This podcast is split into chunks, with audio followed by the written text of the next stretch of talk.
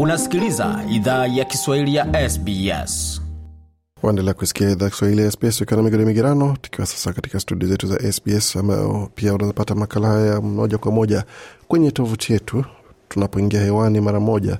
Tunakuwa pia tuko mubashara katika tovuti yetu anwani ambayo ni sbs.com.au mkoaji swahili. Pia unazapata makala haya kwenye ukurasa wa Facebook, facebook.com mkwaju SBS Swahili. Lakini kwa sasa tuzungumzia swala zima la mageuzi ambayo serikali ya shirikisho imefanya kwa mfumo wa viza, hususan wanakohusika wanafunzi wa kimataifa. Je, utaathirika vipi ama utafaidi vipi iwapo wewe ni mwanafunzi wa kimataifa? Makala haya bila shaka yatakupa mwongozo kwa kile ambacho kimependekezwa, namna unazokafanya kuakisha kwamba hauko hatarini wala hauko katika huachwi katika hali ambayo itakuwa na madhara makubwa kwako wala kuwa na madhara yoyote, hasa kwa upande wa makazi yako ya kudumu hapa nchini Australia. Serikali ya shirikisho imewasilisha mageuzi kadhaa ya viza za wanafunzi wa kimataifa kama sehemu ya mageuzi makubwa ya uhamiaji yaliyotangazwa Jumatatu tarehe 11 Disemba mwaka 2023. Mkakati huo wa miaka kumi unalenga kupunguza nusu ya uhamiaji wa ujumla wakati huo unawavutia wafanyakazi wenye ujuzi mwingi pamoja na wafanyakazi muhimu. Serikali imekuwa chini ya shinikizo kuhusu mgogoro wa gharama ya maisha na uwezo wa kumudu nyumba unazidi kuwa mbaya. Kati ya wasiwasi huo, serikali imezindua mpango wake wa mkakati mpya wa uhamiaji. Waziri wa mambo ya ndani Claire amesema kwamba viwango vya uhamiaji vinastahili rejeshwa katika hali ya kawaida na We are going to make sure that we bring numbers back under control, that we build a better planned system around essential. Anasema tutahakikisha tunarejesha idadi chini ya udhibiti, kuwa tunajenga mfumo ambao umepangwa vizuri kwa vitu muhimu kama nyumba, na muhimu zaidi ya yote, tunajenga mradi ambao unatumika kwa maslahi ya taifa hili, alisema Waziri O'Neill.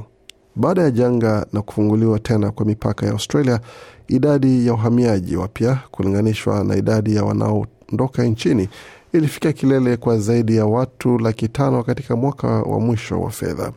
Serikali inatumai kupunguza jumla ya uhamiaji hadi watu laki mbili elfu hamsini kufikia mwaka wa elfu mbili ishirini na tano, idadi ambayo inatumai kufanikisha kwa kuwasilisha sheria kali zaidi kwa viza za wanafunzi wa kimataifa.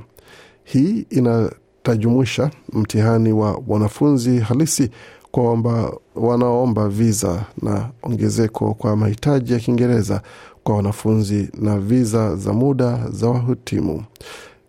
Waziri Claire O'Neill amesema pia kwamba mageuzi hayo yataboresha ubora wa uzoefu wa elimu ya wanafunzi nchini Australia na kupunguza uwezekano wa unyonyaji pa mahali pa kazi na Now, what we have seen with students who are struggling with their English is that they are at much higher risk of exploitation and that they are likely to gather in really Anasema sasa kile ambacho tumeona kwa wanafunzi wanaokabiliana na wakati mgumu wa Kiingereza chao ni kwamba wakati wako katika kiwango cha juu cha hatari ya unyonyaji na wana uwezekano mkuu wa kukusanyika katika kazi za malipo ya chini na bila kuwa na uwezo wa kuondoka katika hali hiyo katika wakati ambao wako nchini. Sasa tunataka simamia mfumo mzuri wa elimu uliojaa uadilifu, ila tunataka wanafunzi wetu wafanikiwe pia, na tukiwaruhusu waje hapa bila ujuzi wa Kiingereza, hiyo itawaruhusu kufanya kazi. Hatutafanya hivyo. Mageuzi hayo yameleta hisia mseto kutoka kwa wanafunzi wa kimataifa. Hari Drukal anamaliza shahada ya uzamili ya usimamizi wa masoko katika chuo cha Australian National University na anaunga mkono hatua hiyo. Huyu hapa akijieleza. That it's quite necessary to be very honest when you you know Nasema nadhani ni muhimu kuwa wa kweli unapokuja katika nchi ambako Kiingereza ni lugha yao ya kwanza, unastahili kuwa na uwezo wa kuzungumza kwa ufasaha, alisema. Ila mwanafunzi wa kemia baada ya kuhitimu kutoka China, Kelly amesema kiwango cha juu cha ufasaha wa Kiingereza si muhimu kwa utafiti wake kwa sababu Most time we just uh, need to uh, read to do experiments and uh, Anasema wakati mwingi tunahitaji tunahitaji tusoma kufanya majaribio na ni nadra sana kwetu kuwasiliana na wengine. Mpango mpya wa uhamiaji pia una lengo la kupunguza idadi ya watu ambao wako nchini kwa viza za muda za kazi, ikibadilisha na viza mpya ya, ya ujuzi inayohitajika itakayobadilisha viza zingine zinazotumiwa kwa sasa. Itajumuisha pia njia ya kuwavutia wafanyakazi wenye ujuzi wanaolipwa hela nyingi kwa kupunguza urasimu pamoja na muda wa usindikaji wa viza. Hatua hii inayokaribishwa na mkurugenzi mtendaji Kate Pounder wa shirika la Tech Council of Australia. There are some very deep skill shortages in our economy, which, when we don't get them right, Anasema kuna uhaba mkubwa wa ujuzi katika uchumi wetu ambao kama hatutapata sahihi, inaweza fanya hali kuwa ngumu kukuza uchumi wetu. Inaweza fanya iwe vigumu kuunda biashara za ubunifu zinazotaka usafirisha ama kusafisha mauzo duniani, na, wakati, na katika baadhi ya kesi inaweza hatarisha usalama wa taifa letu. Kama tunapata ugumu kufanya geuzi hili, itakuwa umuhimu sana kutuweka katika nafasi nzuri kiuchumi, na inapokuja katika sehemu kama usalama wa mtandaoni. Ila shirika la Unions New South Wales limesema kwamba hatua hizo hazitoshi kuvutia ujenyaji wa wanafunzi wa kimataifa. quite frankly, if you're a student living in Sydney and studying, trying to get a degree, Nasema kwa kweli, kama wewe ni mwanafunzi mjini Sydney na unasoma na unajaribu kufanya kazi, hauwezi ishi Sydney au Melbourne kwa sasa kwa masaa ishirini kwa wiki.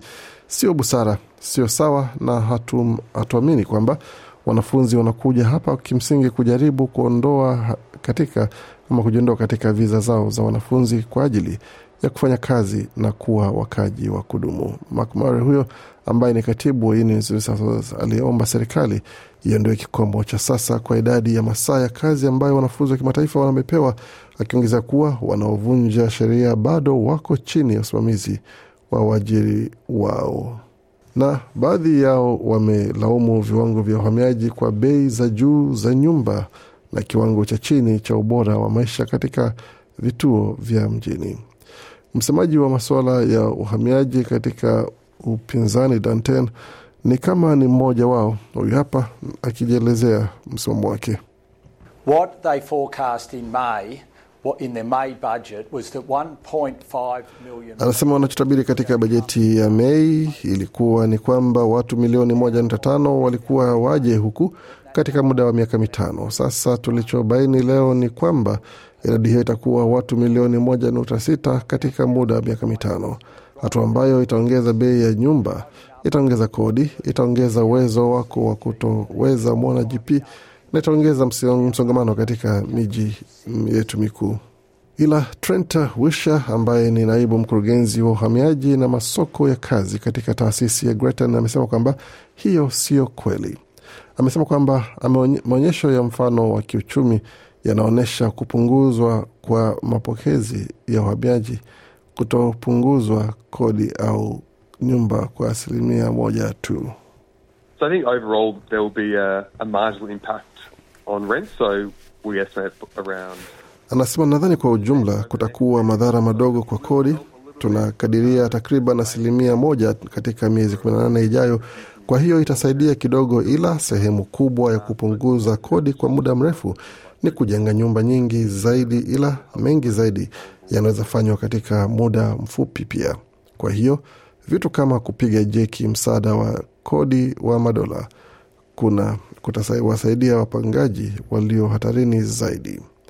Natumai kwamba makala amekupa uelewa kuhusu mageuzi ambayo amependekezwa, na bila shaka tunaweza kuletea mazungumzo tutakayofanya katika makala ya Jumaa na yafuatayo na baadhi ya mabalozi wa wanafunzi wa kimataifa pamoja na mawakala wa wahamiaji ambao watakuwa wamepitia mswada huo pamoja na pendekezo hilo kwa kina, na ikiwezekana tutaomba pia mazungumzo na waziri O'Neill iwapo ataruhusu wala kupata nafasi. Kwa makala na mengine mengi kama haya, tembeleni tovuti yetu naone ambao ni sbs.com.au mkwaju Swahili. Makala aliandaliwa na waandishi wetu Edwina Gwenan na Gode Migerano. Waendelea kusikia idhaa Kiswahili ya SBS. Je, unataka kusikiliza taarifa zingine kama hizi? Sikiliza zilizorekodiwa kwenye Apple, Google, Spotify au popote pale unapozipata.